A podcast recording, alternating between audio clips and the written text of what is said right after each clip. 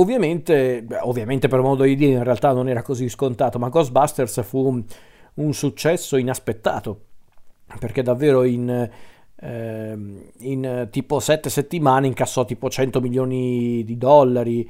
Eh, incassando sempre di più andando avanti con, eh, con, il passare del tempo e considerato che è un film che costò neanche tantissimo fu un grandissimo successo eh, andò anche molto bene all'estero quindi fu davvero un successo istantaneo non fu uno di quei film che fu rivalutato nel corso degli anni no no assolutamente Ghostbusters eh, fu un successo istantaneo eh, fu ben accolto anche dalla critica e dal pubblico, figuriamoci, il pubblico lo ha amato all'istante. E come era lecito aspettarsi, ovviamente tutti volevano, cioè tutti, qualcuno chiedeva un seguito, volevano rivedere i Ghostbusters al cinema. Solo che eh, Ivan Reitman e gli altri non hanno accontentato subito il pubblico, anzi hanno aspettato un bel po', forse anche troppo. Perché infatti il primo seguito, anzi l'unico seguito, perché gli altri film non sono esattamente dei seguiti, l'unico seguito dei Ghostbusters, proprio Ghostbusters 2, ecco, questo film arrivò nell'89. Quindi non proprio subito eh, eh, il grande successo del primo Ghostbusters. Arrivò nell'89, sempre diretto da Ivan Reitman, sempre scritto da da Dan Aykroyd e Harold Remis. Tornano bene o male tutti gli attori principali del primo film, quindi Bill Murray, Dan Aykroyd, Harold Remis, Ernie Hudson, Sigourney Weaver, Rick Moranis, Annie Potts. Insomma, tutti quanti tornano per il film. Non ci sono più i soliti addetti ai lavori perché qui alla fotografia c'è Michael Chapman che comunque fa un ottimo lavoro e Randy Edelman alle musiche, musiche meno memorabili di quelle di Bernstein ma comunque piacevoli e senza, eh, senza rischiare di esagerare vi dico questo, il secondo film purtroppo è il più classico dei sequel, dei seguiti, ovvero è una fotocopia del primo film su certi aspetti, più o meno le dinamiche narrative sono le stesse del, del film precedente, ma c'è anche qualcosa in più e purtroppo quel qualcosa in più non è un valore aggiunto, anzi, proprio per niente. E infatti il nostro film, io direi che già all'inizio del film è abbastanza eloquente. Abbiamo proprio questa, chiamiamola panoramica della New York dell'89 con questo odio e malcontento dilagante per le strade il che si ricollega anche un po' al tema del film.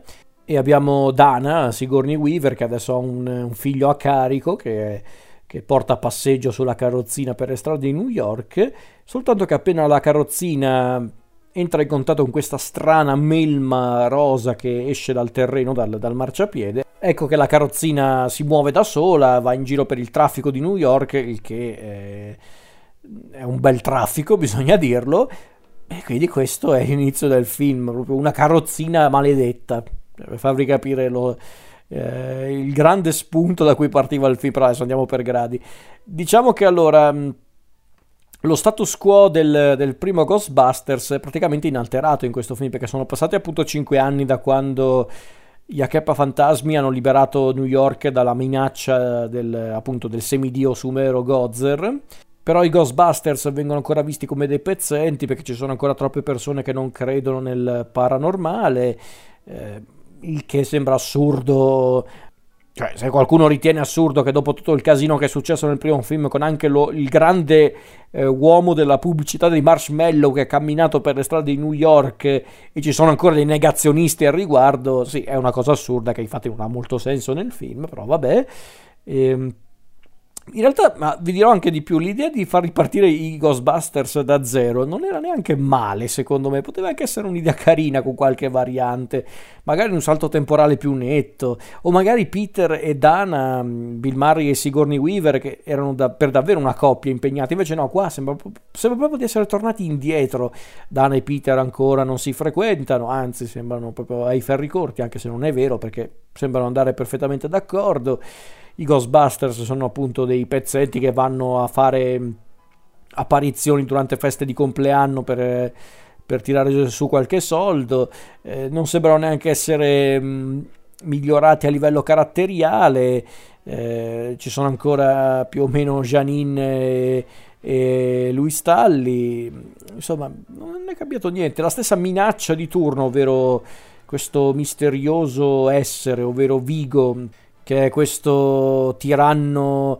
eh, carpatico del XVI secolo che è legato alla magia occulta e in pratica fa quello che faceva Gozer nel, nel primo film, vorrebbe, mm, eh, vorrebbe appunto trovare un contenitore per, eh, per, reincarnarsi, in pratica un corpo per reincarnarsi. Per qualche motivo che non viene mai del tutto chiarito, il contenitore deve essere Oscar, eh, il figlio di Dana. Non chiedete il perché perché non verrà mai detto in questo film e quindi i Ghostbusters dovranno riunirsi per combattere appunto questa nuova minaccia. Come avrete intuito è appunto una fotocopia del primo film, nonostante cerchino di aggiungere più cose, più, più effetti per modo di dire eh, in verità, però sicuramente vogliono anche migliorare l'aspetto tecnico del racconto. Il che è anche vero, perché forse qui ci sono i migliori effetti speciali della saga. Non me ne vogliano i fan del primo film, ma secondo me qua gli effetti speciali sono decisamente migliori. Secondo me anche le idee visive sono decisamente più accattivanti di quelle che abbiamo visto nel primo film e già quelle erano comunque notevoli, a dire il vero. E diciamo che l'idea alla base del film, ovvero l'idea appunto di questo di questa nuova minaccia, di questo nuovo demone che scatenava tutti gli istinti peggiori dell'essere umano, quindi l'idea che appunto eh, eh, che appunto alla fine dell'anno, il capodanno, eh, quindi dall'89 al, al 1990, eh, il fatto che la fine dell'anno coincidesse con, ehm, eh, con una grande stagione, un'imminente stagione del male, come annuncia Vigo, non era un'idea brutta secondo me, perché poi è anche um, un'idea che porta anche a riflettere sulla questione della rabbia, sul fatto che oggi, oggi, cioè oggi nell'89, ma direi che è un tema ancora molto attuale, del fatto che noi siamo molto... Eh, diciamo siamo molto succubi della rabbia, della, del rancore, anche solo della, eh, della, pura cattiveria. Infatti la melma rosa di, di, Vigo, che non si è mai capito da dove arriva anche sta melma rosa, però vabbè, eh, scatena appunto questo, la rabbia, la frustrazione di noi esseri umani. E siamo a New York, quindi una città non proprio semplice, figuriamoci poi alla fine degli anni Ottanta, e quindi lo spunto secondo me era anche molto interessante. Per quanto sembrasse, ripeto, una fotocopia del primo film, però l'idea alla base non era male, secondo me. Eh, solo che ci sono mh, dei concetti poco chiari che, che appunto non permettono di, di, di, sviluppare per bene la trama, perché infatti la questione della reincarnazione di Vigo non è molto chiara, onestamente. E poi, sinceramente, la parte in mezzo del film, proprio quella parte che c'è più o meno dopo la prima ora di film, la prima, dopo un'ora di film, è dannatamente statica. Non so neanche cosa volevano, secondo me neanche loro sapevano cosa fare. Al di là del fatto che è anche un film montato neanche benissimo ma non tanto per colpa del montatore, io credo che qua ci sono stati dei, eh, dei problemi nella, dietro la produzione, non chiedetemi quali, perché se c'è proprio un film di cui non parlano mai eh, in interviste, in dietro le quinte, Reitman, eh, e Ackroyd, Remis, Murray e tutti, tutti, gli altri, è proprio questo Ghostbusters 2. Non è uno di quei film che col seno di poi hanno rinnegato o, di cui parlano male, no, no, proprio lo ignorano completamente. Eh, è più facile che parlino del, del, rifacimento al femminile de, di qualche anno fa, eh, che di questo Ghostbusters 2, come se fosse la più grande vergogna legata al franchise dei Ghostbusters. Ma chi lo sa. Eh, come dicevo, il film secondo me non è neanche brutto nel vero senso del termine, si guarda, si guarda tranquillamente. Certi mh, effetti speciali, certe idee visive sono davvero notevoli e da sole valgono il prezzo del biglietto per guardarsi questo film, intendo.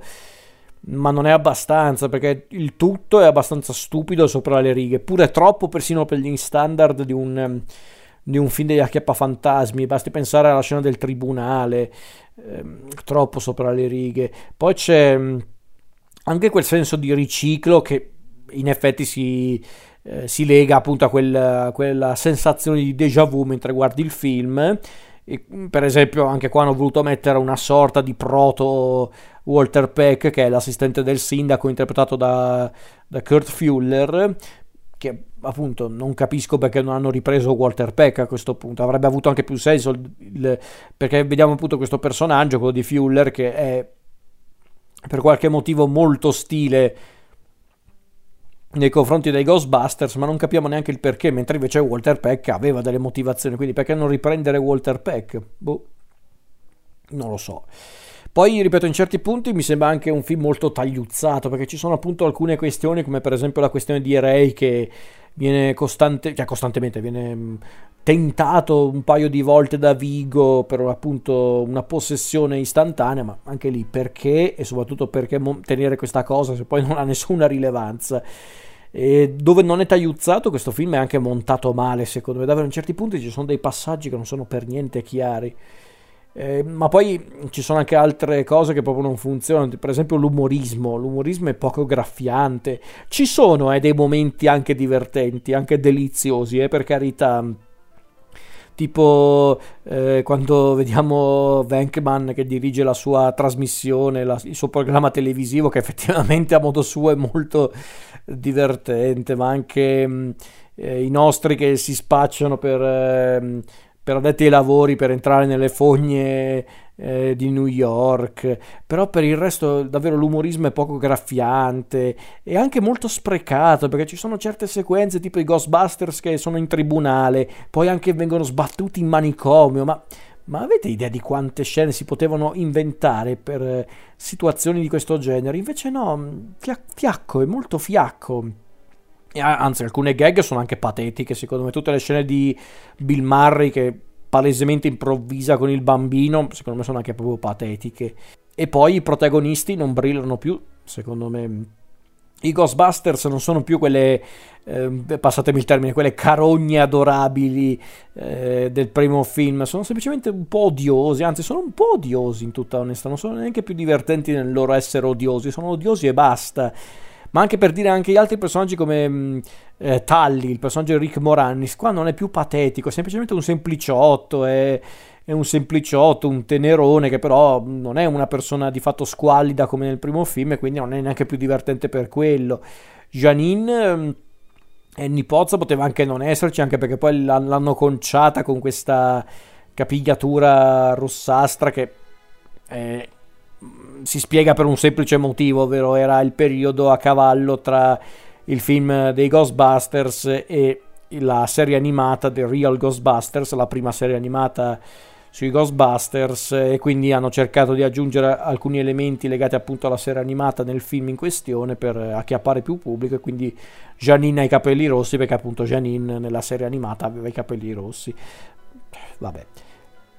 Come dicevo, le poche cose che si salvano eh, di questo film sono uno è un motivo che non riguarda neanche per davvero il film ovvero il doppiaggio. Il doppiaggio italiano secondo me salva un po' il film in tutta onestà. Alcune, alcune battute alcune situazioni vengono proprio salvate dal doppiaggio. Non me ne vogliano gli addetti ai lavori del, del film ma il doppiaggio ha davvero migliorato alcune battute secondo me però questa è una cosa davvero un po' a parte. Parlando proprio dei meriti del film eh, si salvano gli effetti speciali perché davvero alcuni sono davvero notevoli. Le idee visive sono notevoli, le, le, teste nella metropolitana, il treno fantasma, la pelliccia che prende vita, il Titanic che, che finalmente, eh, finalmente si ferma e fa scendere i passeggeri che ovviamente sono tutti morti, quindi...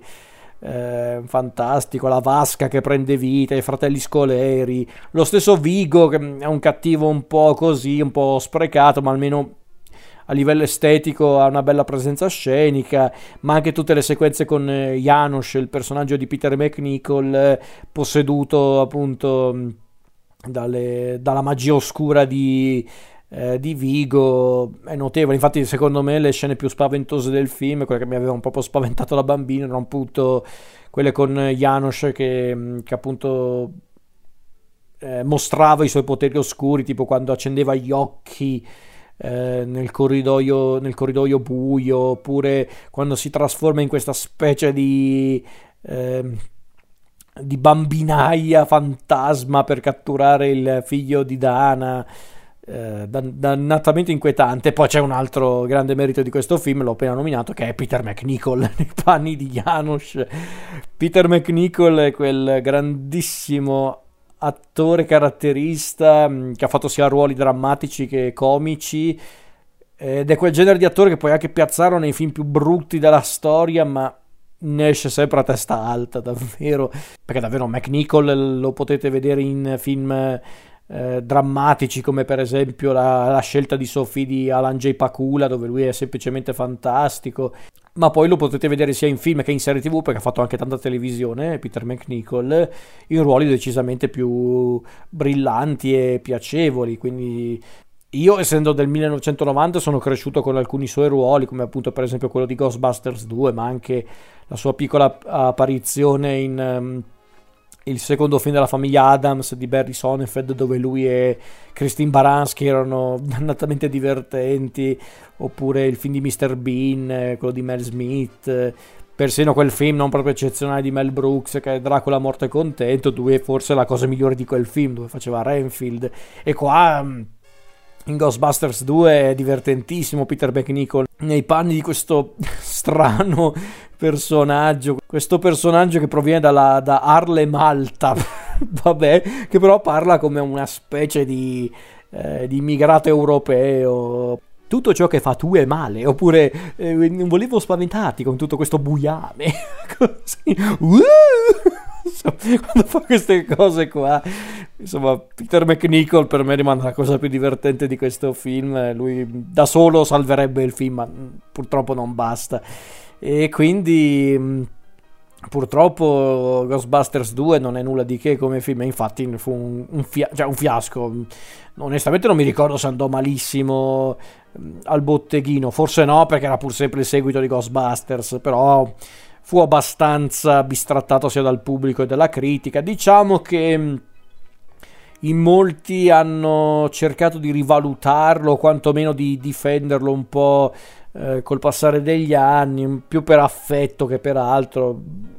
Io stesso ho constatato che tanti miei coetanei, tutto sommato, sono legati a questo film, più per i ricordi che gli suscita più che per il film in sé, perché giustamente molti hanno detto sì, in effetti l'ho rivisto dopo tanti anni, sì, non era questo granché.